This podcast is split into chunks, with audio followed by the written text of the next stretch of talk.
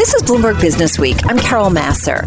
Every day we're bringing you the latest news from the worlds of business and finance, plus technology, politics, so much going on in the world of politics, economics, and it's all harnessing the power of Business Week reporters and editors. You can download Bloomberg Business Week on iTunes, SoundCloud, or Bloomberg.com.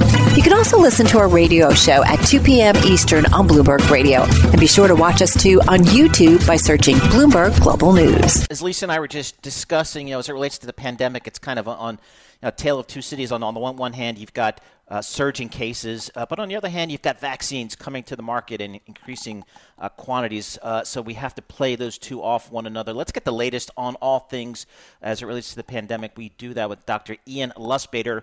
Clinical Associate Professor of Medicine at the NYU Langone Medical Center, joining us on the phone from New York. Uh, Dr. Lustbader, thanks once again so much for joining us. I wonder if you can just give us a sense as it relates to the virus and the cases we're seeing right now, um, is it manageable in the New York City or the greater metro health system? Are we going to do a better job this time than perhaps we did back in March and April when we were just blindsided? Yeah, I think we've learned a lot, and happy Friday, uh, Lisa and Paul. Thanks for having me. Um, yeah, New York definitely is is really now in sort of the lower third of new cases compared to uh, nationally, and I think a lot of that is based on on the very rough March and April we had, where really the system was stretched to its max. Literally every bed uh, plus uh, was uh, assigned to COVID patients in all of the major medical centers. Uh, auditoriums were used, hallways were used. Uh, uh, you know, tents were set up, as we remember, even Mount Sinai in in Central Park.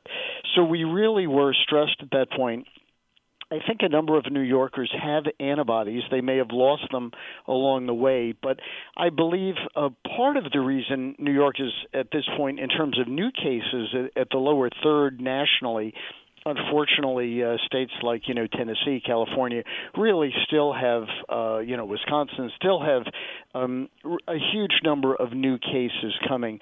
Part of that probably due to the uh, Thanksgiving a bump. You know, we knew families were getting together, kids were coming back from college, so we sort of expected, uh, you know, a 10 day period out from Thanksgiving when there really would be a bump in cases. But New York so far has been faring uh, pretty well.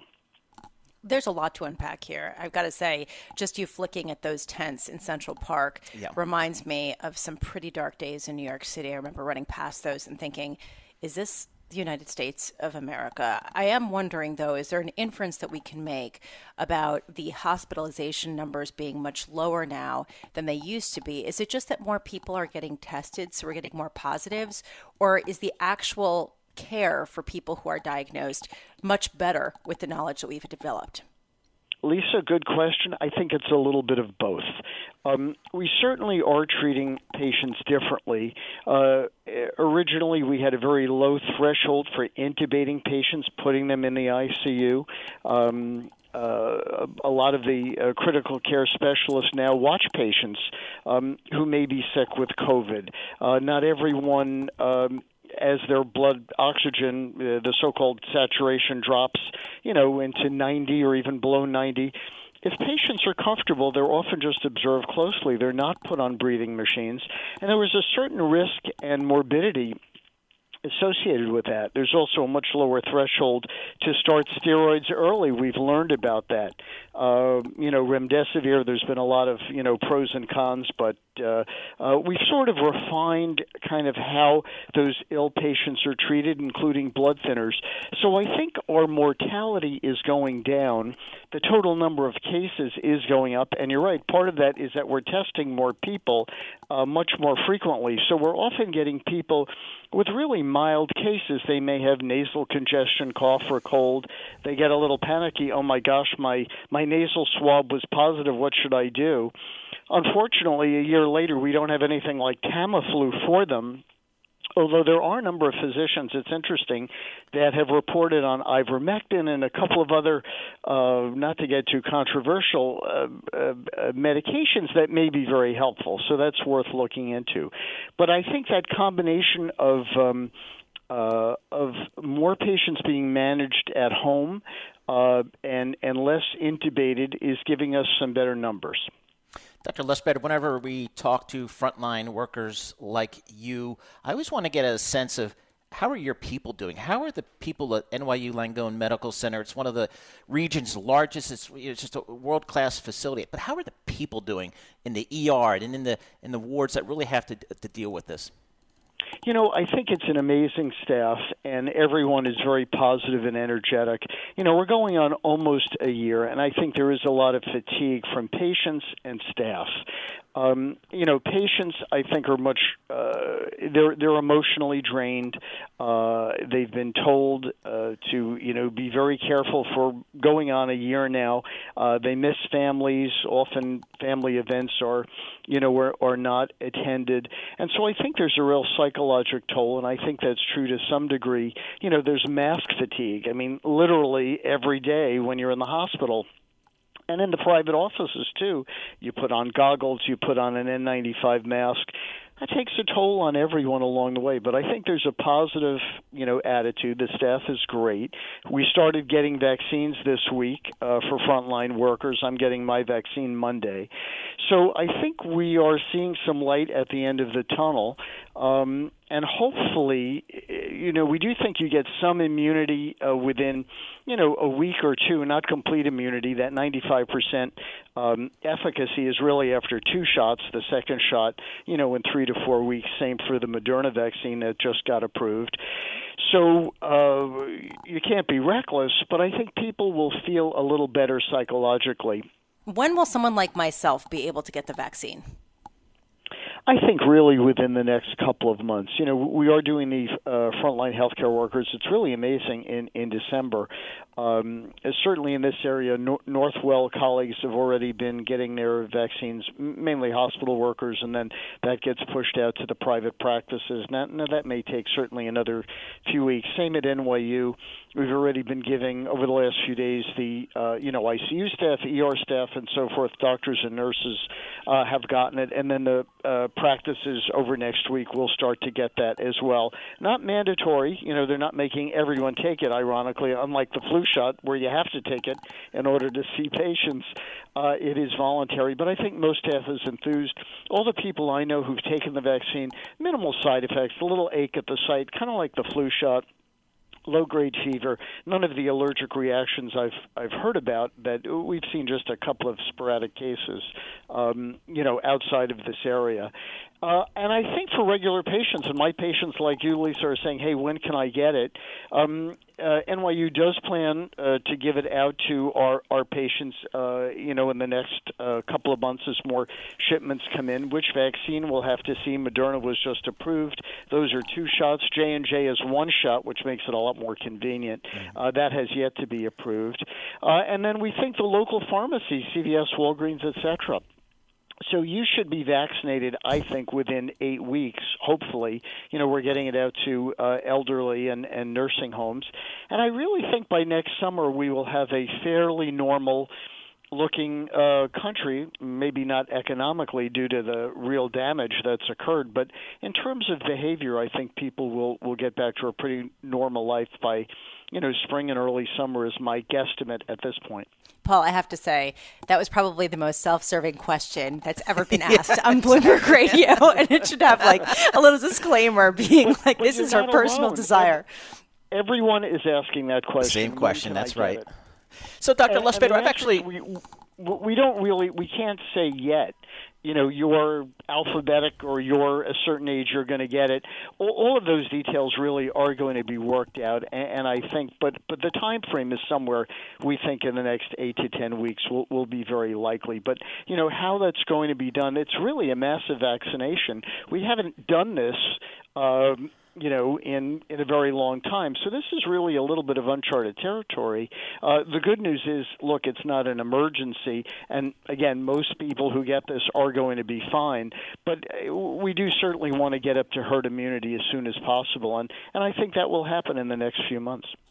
Uh, Dr. Lustbader, I've been reading some uh, some stories recently, some news stories that perhaps one dose of the Pfizer and potentially the Moderna might be enough, and that might allow certain people, or that might allow a quicker rollout since you wouldn't have to bring use another dose for the same patient.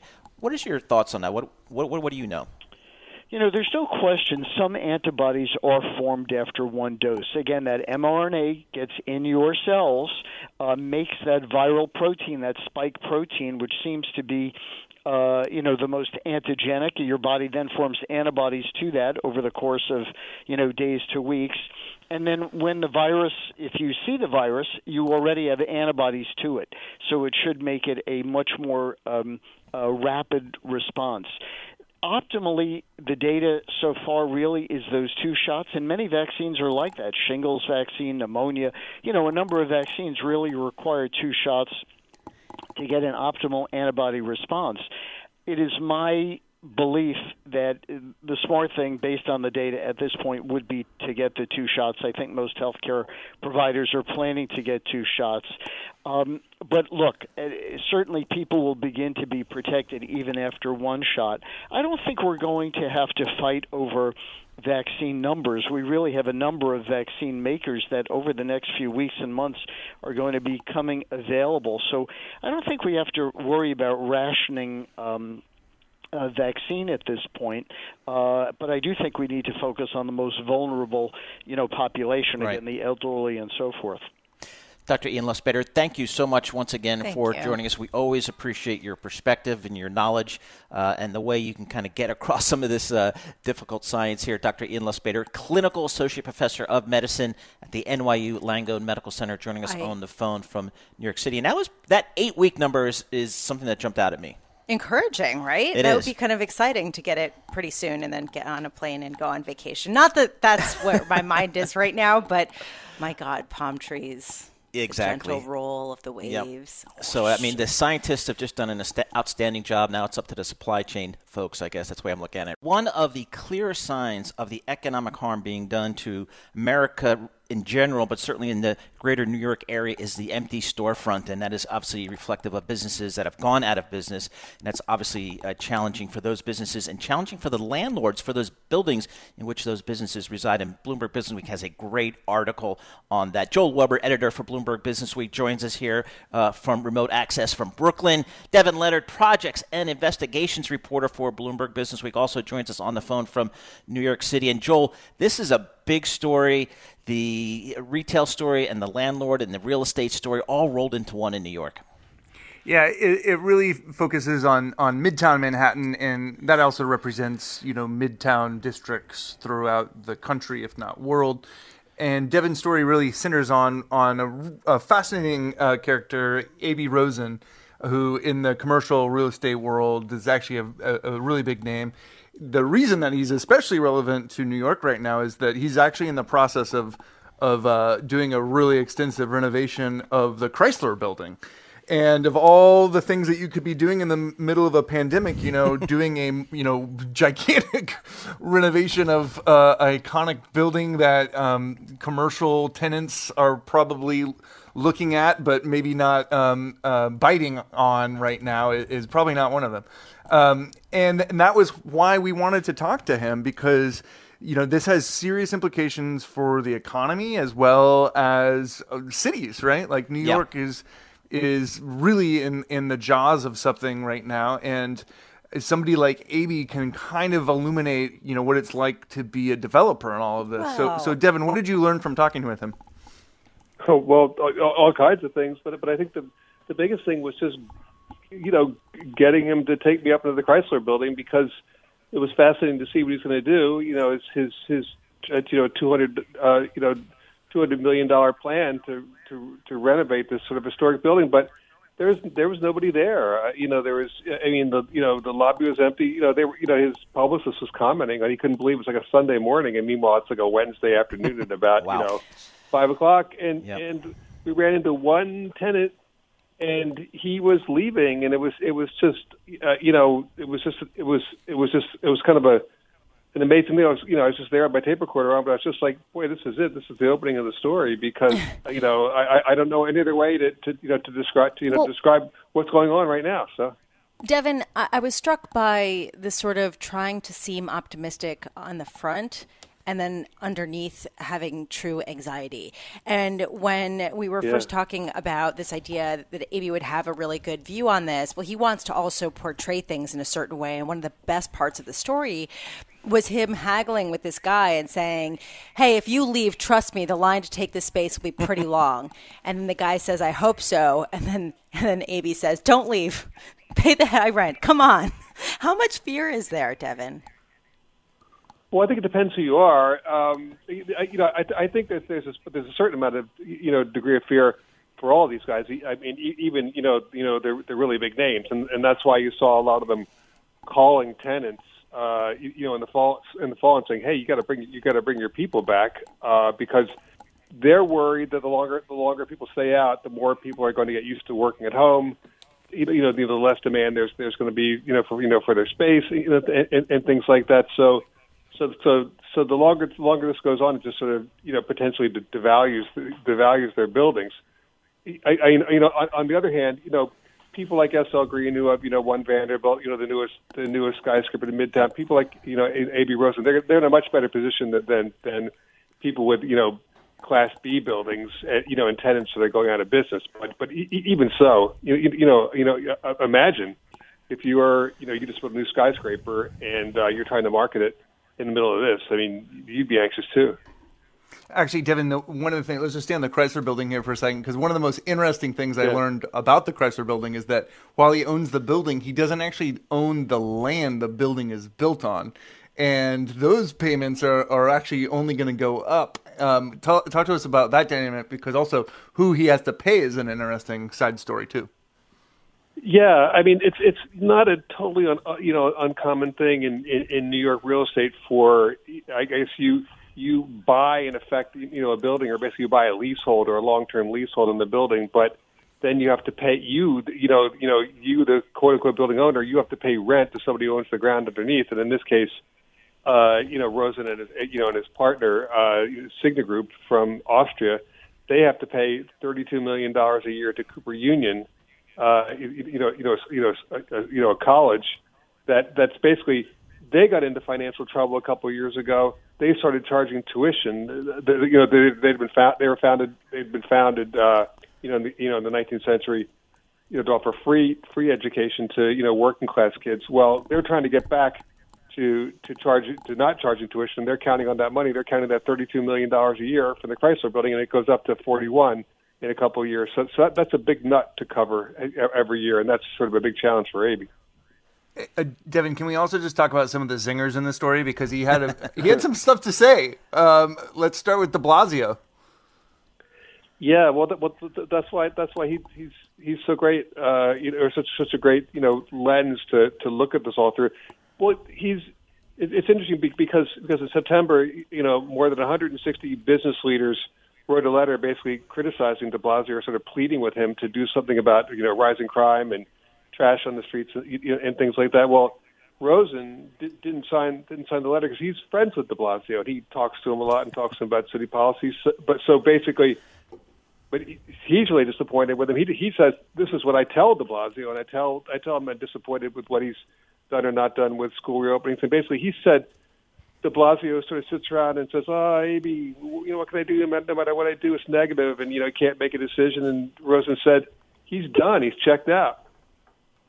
Wow. So, I mean, is the expectation real quickly? Does do you think that AB thinks things are going to get better, come back to normal? Will New York come back? Well, I think he thinks long term they will. Okay. I, I, th- I think I think he thinks that, that next year there's going to be a new mayor, and that you know you know that should be an, an improvement right there. But he was also talking about, you know, Joe Biden's going to win and he's going to get all this money for for New York, and we we now know. Well, you know, if the if the Senate stays in Republican Republican hands, excuse me, that's that may not happen. So, so so you have that. There's the uncertainty about who the next mayor is, and and then you have you know the the you know budget deficits and things yep. like that. So you know it, it's you know this. I think everybody thinks New York will come back. The question is when. When when. Exactly right. Joel Weber, thank you so much for joining us and bringing us this story. Editor for Bloomberg Business Week on the remote from Brooklyn. And Devin, fantastic reporting on this story. We really appreciate it. Really rich story. Products, projects, and investigations reporter for Bloomberg Business Week on the phone from thank New York you. City.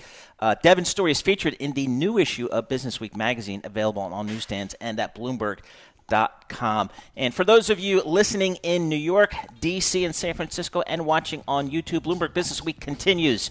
If you're listening on Bloomberg 1061 in Boston, Bay State Business is next. And Lisa, this is that New York real estate issue. Uh, boy, you think about all that new construction that was gone up over the last uh, four, five, six years. You got to wonder how that's going to play out uh, going forward. You're listening to Bloomberg Business Week with Carol Massar on Bloomberg Radio.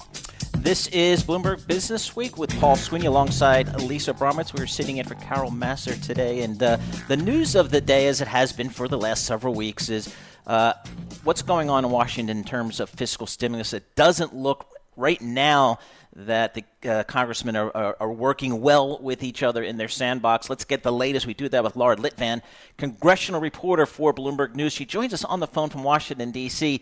Laura, there seems to be a snag every other day. Just when you think some momentum might be building for some type of even limited s- stimulus, politics seems to get in the way. What's the latest? Well, I do think there ultimately will be a deal, but um, John Thune, who is the number two Republican leader, just told reporters that uh, this could stretch into Monday uh, before maybe something comes together and can get a vote in the Senate. They are uh, wrestling over a number of issues, but a leading issue, probably the number one run, number one issue holding up the talks right now, is how to handle the Federal Reserve's um, emergency loan programs that were set up in the CARES Act, the Pandemic Relief Act that passed in March. Um, Republicans like Pat Toomey and Mike Crapo want to ensure that uh, those those programs can't be revived. You know, they, they say those were supposed to be temporary in nature. Democrats are balking, and the Biden transition team has weighed in. Democrats are saying that uh, it hurts the Fed's ability to respond to future crises. Republicans are concerned that a lot of these monies could be used for state and local aid, which they have been bristling at. And they're trying to work that out. You know, Thune just expressed some confidence that something can be worked out. But things could drag into the weekend, and we have a potential government shutdown uh, occurring if they can't just agree on a stopgap measure to buy them a little more time tonight. Laura, why are we talking about this now at the 11th hour? The Fed? Well, and that's kind of how these things often work out. They do come down to the wire, but there have been some very strong feelings on both sides on um, some of these issues and a lot of the details. Um, you know, the state and local aid is, and the size of the package has been something that Republicans have pushed back against for months. Um, but you know, these are really they often do take these things right down to the wire, and then uh, you know there's a lot of confidence being expressed by leaders in both parties that a deal will come together. They're not going to leave town until they get one. And we actually do know the broad outlines of this this deal. It's going to be around 900 billion.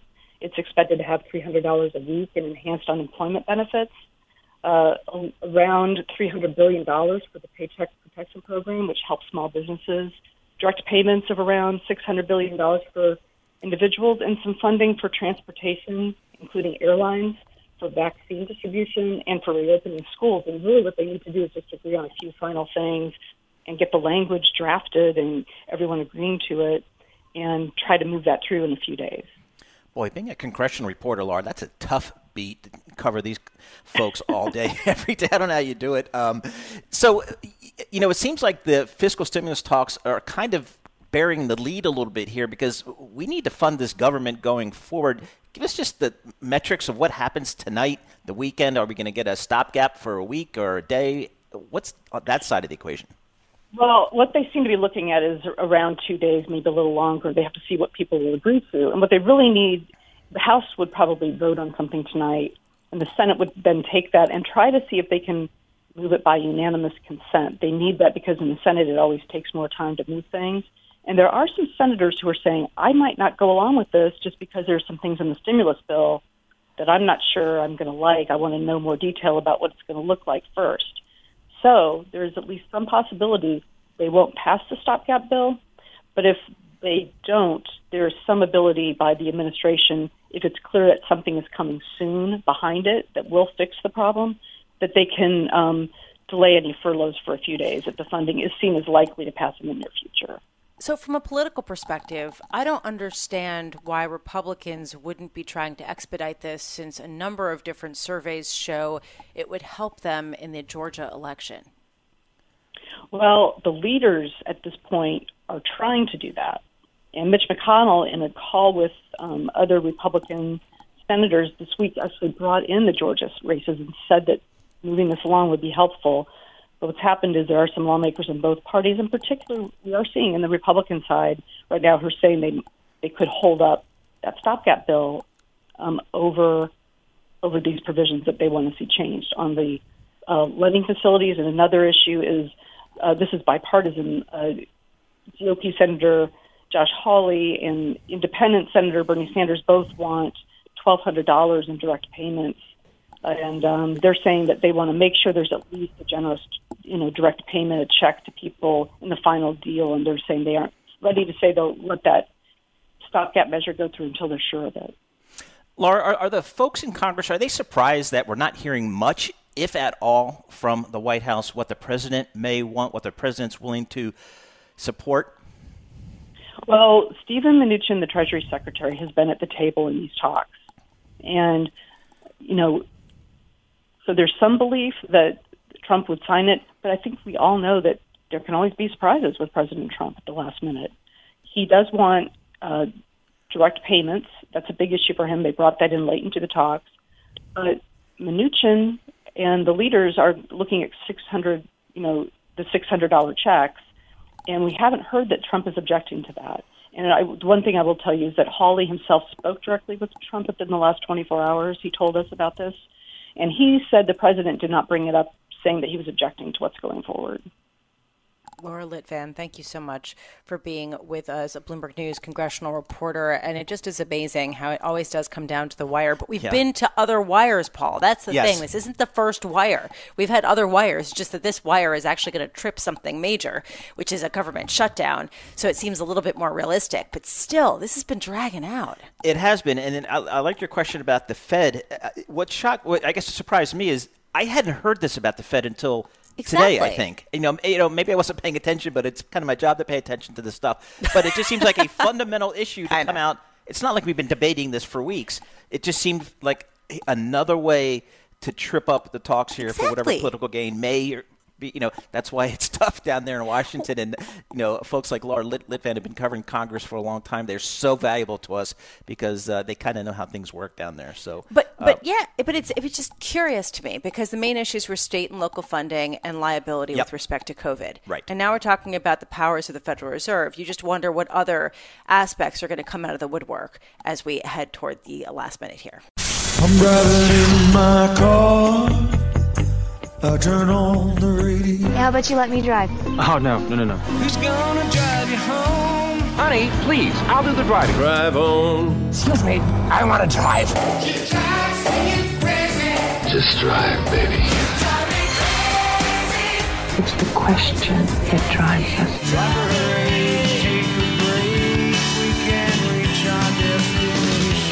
This is the drive to the close. That funky music will drive us till the dawn. On Bloomberg Radio.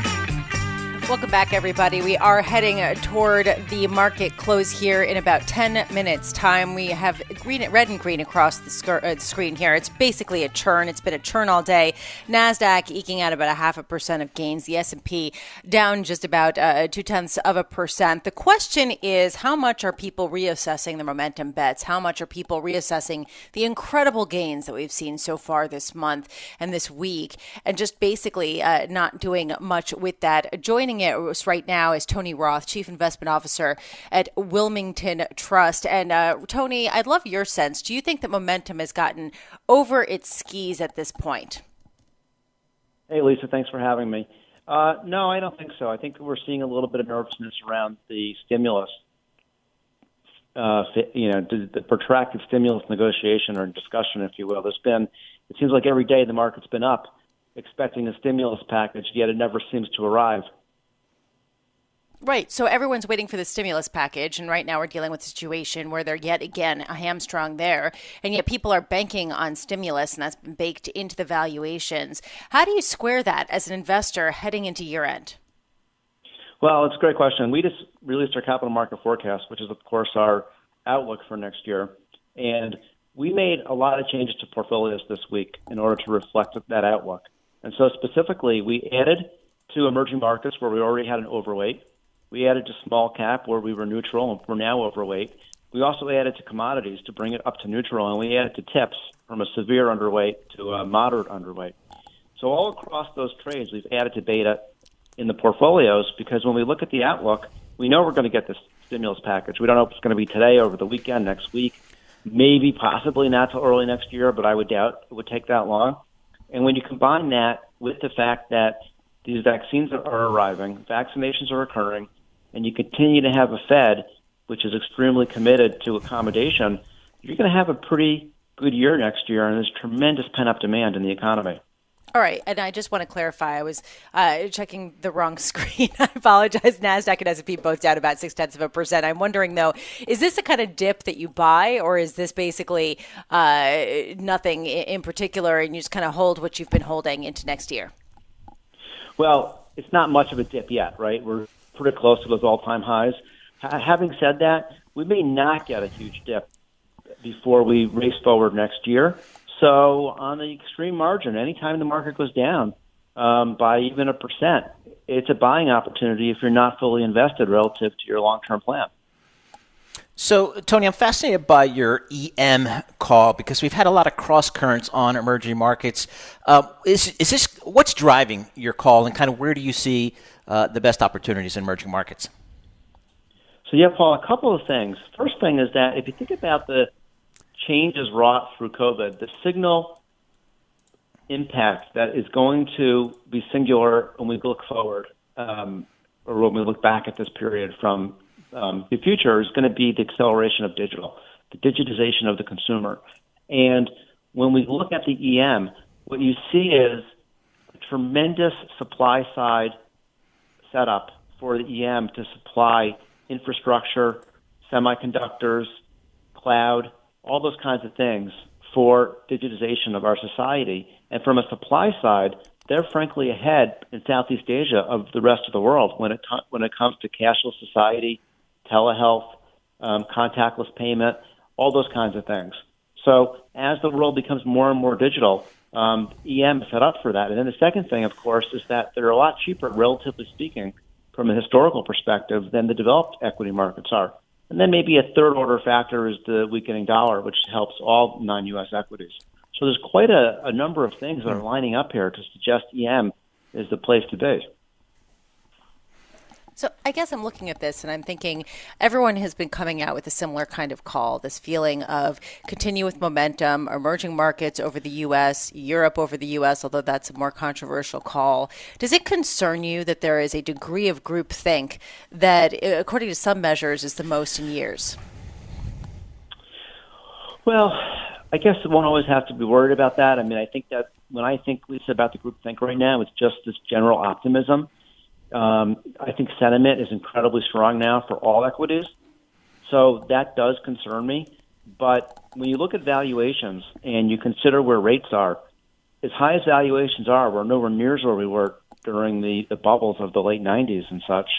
And so I think that with rates this low and the Fed committed to keeping rates low at least for another 18 months or so, I know they're saying 2023, but let's face it, no one really knows where we're going to be after 18 months. That's a pretty t- far window. I think that there's justification for for this um, enthusiasm in, in markets. And again, these vaccines are game changing. And by our estimate, there's probably a trillion and a half dollars of, of pent up savings that are waiting to spill out into the service side of the economy next year. That is a, a huge number. Yeah, you can put me in that camp. That's for sure. Uh, Tony, how about the vacation, right? Yeah, darn right, exactly. How about a plane? Um, uh, Tony, talk to us about the rotation trade here. Uh, you know, you know, out of maybe some of the tech growth, lightening up there a little bit on some of those big growth gainers, uh, and maybe putting some more capital into some of the cyclical names, maybe even smaller cap. Uh, how do you think about that? Yeah, I think that I think that you need to be balanced, and I do I do think you can't ignore the cyclical slash value trade that's happening right now. Small caps racing ahead. We just moved to an overweight on small cap. I do think that we're going to continue to see a catch up from those cheaper, junkier names in both large cap and just more broadly in small cap.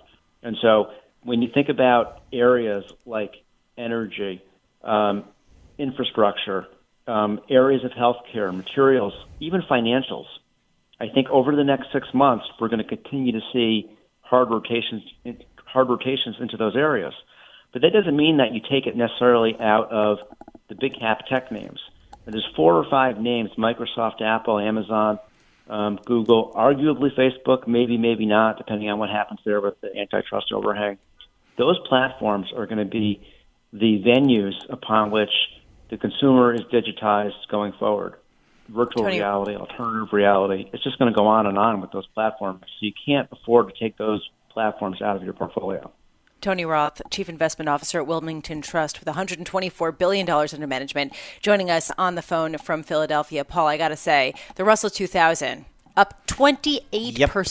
since the end of October alone. I know. That is the trade. Yeah, it really is the trade. And we've seen that rotation play. You really start in September uh, and then just gain a tremendous amount of momentum. And it's, you know, again, don't fight the Fed, Lisa. And Chairman Powell has been very uh, clear as to what he uh, views the rate environment going through at least 2023. Thanks so much for listening to Bloomberg Business Week. Download the podcast on iTunes, SoundCloud, or at Bloomberg.com. And be sure to check out our daily radio show at 2 p.m. Eastern on Bloomberg Radio. And be sure to watch us too on YouTube by searching Bloomberg Global News.